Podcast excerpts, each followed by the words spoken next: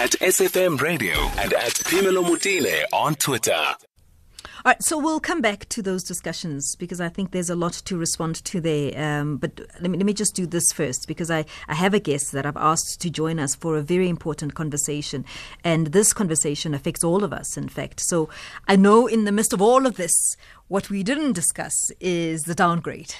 Um, yes, there was a downgrade just the other day, and uh, you know the downgrade meant a lot of us, a lot of us are going to be in trouble in this country. We didn't talk about it because I think we were overwhelmed by everything else, but it's going to affect us in a massive, massive way. Bonang Mohale is a chancellor of the University of the Free State and chairman of Bidvest Group Limited, who uh, penned something really quite worrying, which I think we should all be just thinking about a little bit. He joins me on the line. A very good afternoon, and thank you so much for joining us, Ndati. Matt Phemelo, thank you so much for having me. So the, the, downgrade came, and ordinarily, I think we, we would have had uh, a, a, bit of obsession and a discussion around it. It comes at a time when we are already overwhelmed by this COVID 19. Essentially, what does this mean for this country? So, for me, firstly, we will pay a premium on our current debt. That is money that is already in the country. Secondly, this could soon reach a stage where people are just not prepared to extend debt to us, i.e., money wouldn't come into the country. And if they do, it will only be at ever higher rates. A lot of fund managers who are not allowed to be in countries or institutions that are sub investment grade will have to pull out of South Africa. This may prompt investors to further dump as much as 100 billion of South African assets. This will then lead to further weakness in the rand. South Africa will be removed from the JP Morgan's 59 billion US dollar three indices fund typically run from April to May. Then South Africa will fall out of the preeminent World Government Bond Index. The rand will depreciate and thus increasing the price of imported goods. The Reserve Bank might be forced to hike the repo rate just after reducing it by 100 basis points, thereby reignite inflation. The cost of borrowing will rise for both government and ordinary citizens. Government will have much less money to spend on infrastructure, service delivery, and social grants.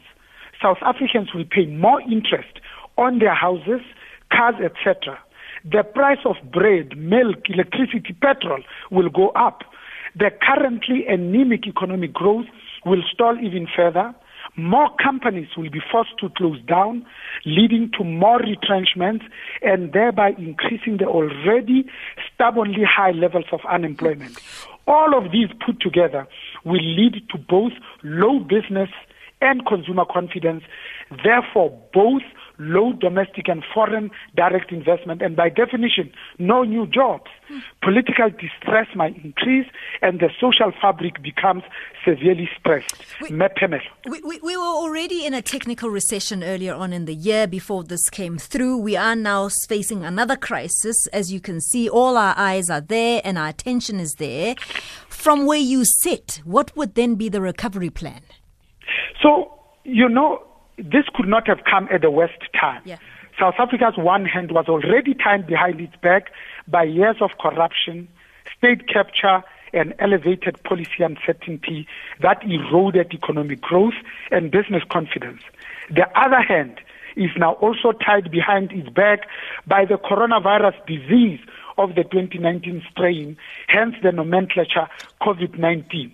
You are absolutely right when you're saying the one leg is now tied by the technical recession that we are currently in. Therefore, the relegation to sub-investment grade now ties the remaining leg to totally immobilize us against this pending global recession. But the telltale times were already evident for all of us to see. And what now needs to be done? That's the question you're asking. I think we must urgently embark on much needed and long overdue massive structural economic reforms and thereby send by our deeds, not just by our words, signals that South Africa is on a plausible path towards dealing with its most fearsome challenges we must drastically reduce the bloated public sector wage bill and thereby change the current dismal narrative about South Africa and annul fears that a Moody's downgrade is a death sentence. All right. So, so you ask, you're saying two things. The one thing that I want us to just focus a little bit on is that you're saying we must deal decisively with the with the bloating uh, wage bill, government's wage bill. That means loss of jobs. Absolutely, but it doesn't mean retrenching people. Remember, we don't have enough nurses, not enough policemen that are providing services. So it's simply moving them from where they were cushioned and not mm-hmm. doing much mm-hmm. and redirecting them to areas where we need them the most. Okay. But also, we must charge the top state capture miscreants. You know, Richard Quest embarrassed all of us at the World Economic Forum when he said, South Africa, you have lost all your credibility. Mm-hmm. Ten years, you've been talking about state capture. Not one person has been sent to jail. Lastly, the single most systemic and systematic risk is the Eskom's 450 billion rand uh, debt, but also the 128 billion cumulative bailouts. Until and unless we deal with that, everything else will just be grammar. What, what, what do you mean deal with it? Explain to me what do you mean by that?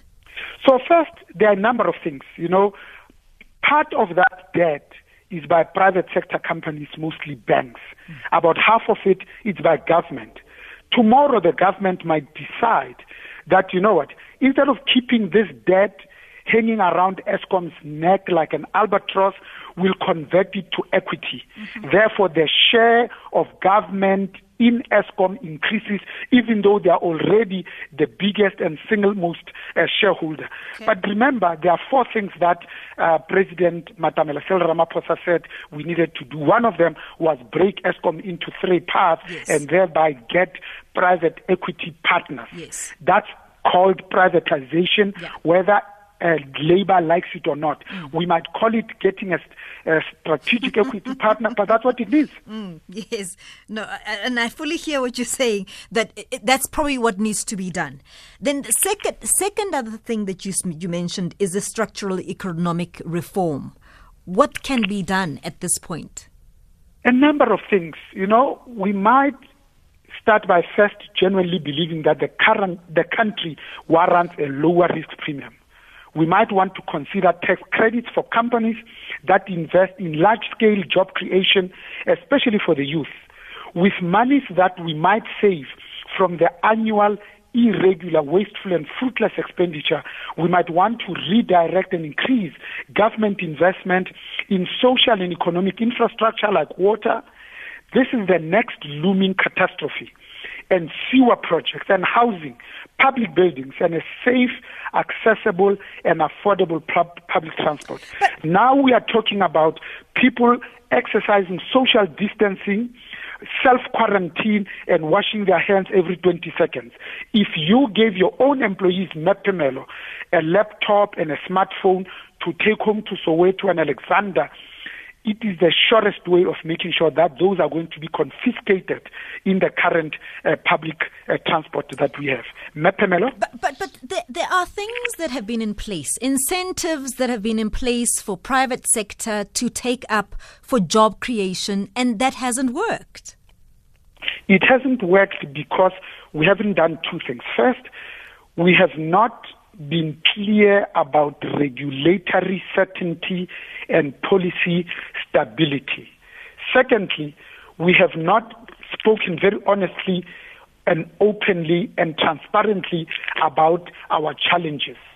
First of all, we know that the South African Revenue Service normally con- uh, collects about 1.4 trillion rand a year every year. This last year, this came down to 1.36 trillion, representing a 25 billion rand shortfall. This was occasioned by a number of things, but both a decline in company profits and a drop in employee tax. We knew that companies were going to pay us lower dividends because the GDP growth is only around 0.2%. Mm. But also we saw a drop from 7,500, now only 6,500 taxpayers who earned more than 5 million per annum and only about 120,000 high income earners who are taxed at a rate of 45% and account for about 30% of South Africa's personal income tax, and a drop from about 3.2 million and now only 2 million companies that are registered for income tax. So when we talk about the wasted nine years, mm. these are the things that we are talking about and the indicators uh, have already been there for us to, to see.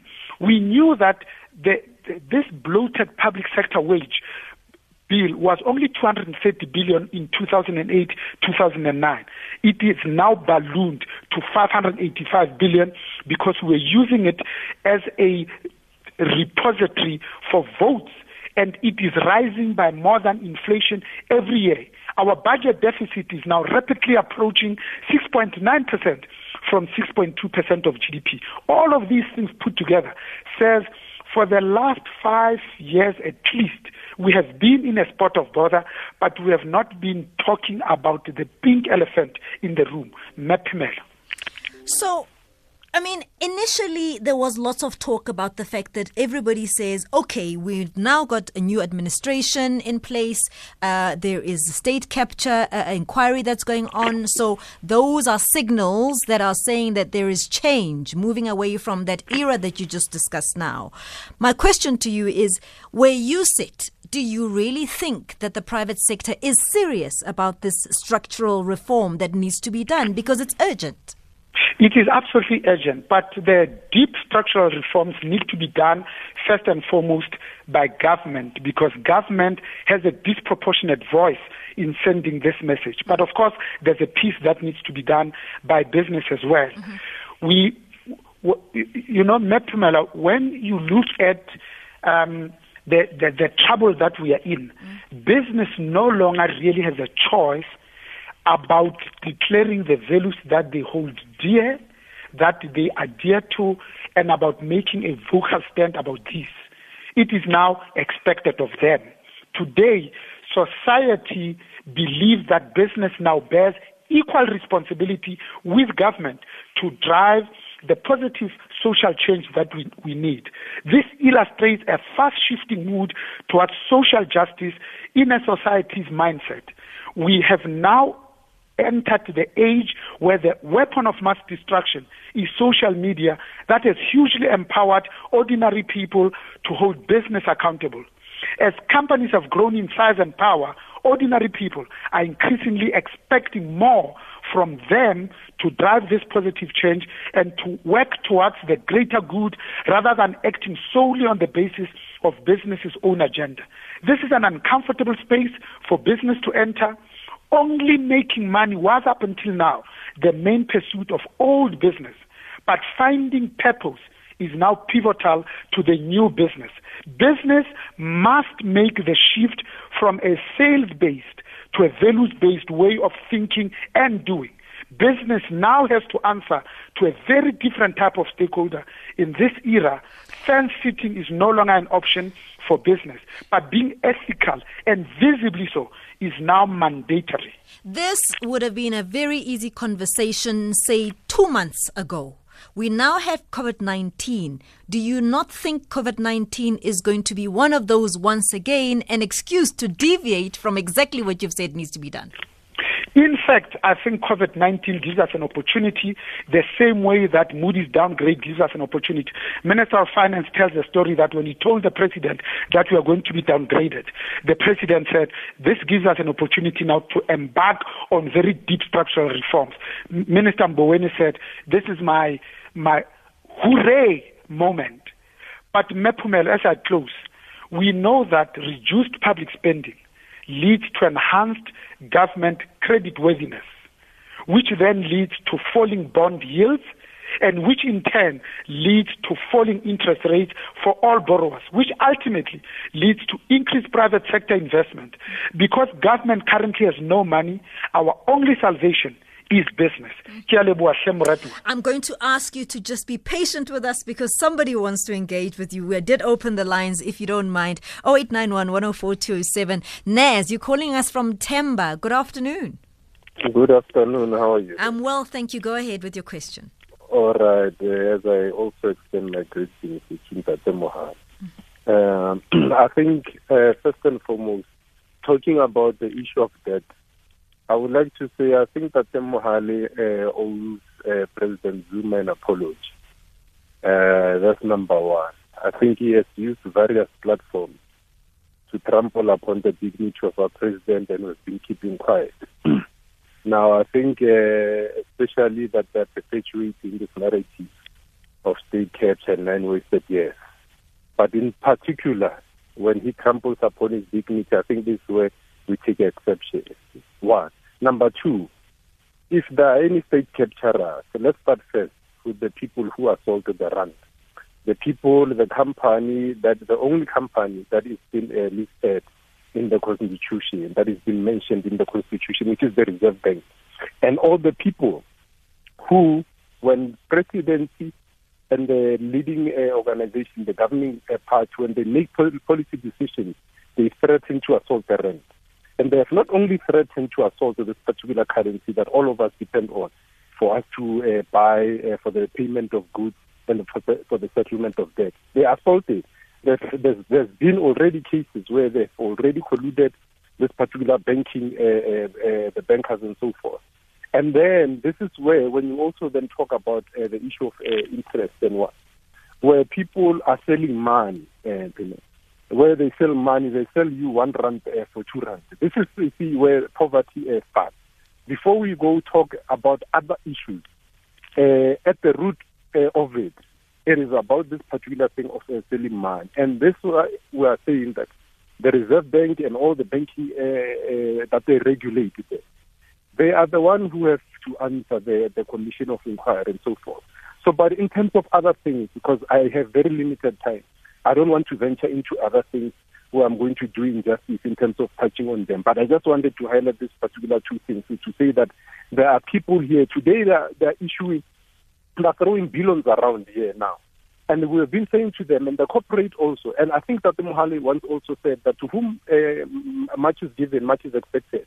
They also, uh, we want to also appeal to the corporate sector that they're holding man this corporate social investment, we have been appealing to them or hashtag cloud back demand because there is a backlog of uh, infrastructure in our country. And uh, for example, our communities, they don't have museums, which could be a source of uh, employment creation, which could also then uh, have other benefits in terms of employment creation and all these other benefits and so forth. We have a backlog of infrastructure. That's I'm saying that I can go on. But I just wanted to say, at the high level, just to say, the issue of corporate social investment, I think he's very clear. He's made uh, speeches uh, at the CSI conferences and one, two, three. So, but we want to also then appeal to him, to his conscience, to say that you have assaulted the, uh, the dignity of President Zuma for far too long, and we, we will hope that you will find it within your conscience. To, to, to, to you know, we don't uh, uh, have any problem when you differ on a policy level and politics and so forth. But there's one particular platform where he I felt so that uh, we really need to address this particular issue of the dignity because this is one the one right in the constitution that you cannot trample upon. So, but then the other. Yeah. do you want to respond to that? Thank you so yes, much. Yes, absolutely. So My much. brother, thank you for bringing that sharply. First of all, I will never apologize to thieves. Let me tell you what your president has stolen in the nine wasted years. In four years, we estimate that this economy has lost about 1.5 trillion South African rands. That's two thirds of what SARS collects in a year. Every year we estimate that we have lost about 100 billion rands just to the two Zupta families. So I'm hoping that we are going to meet all these thieves that have pillaged and embarked on industrial scale looting in the other Sun City with pink uh, overalls. Thank you very much, Mepimelo, and I genuinely appreciate the opportunity. Thought, thank you very, very much. Thought provoking there. Bonang Mohale, Chancellor of the University of the Free State, newly appointed, may I add, and Chairman of Bidvest Group Limited.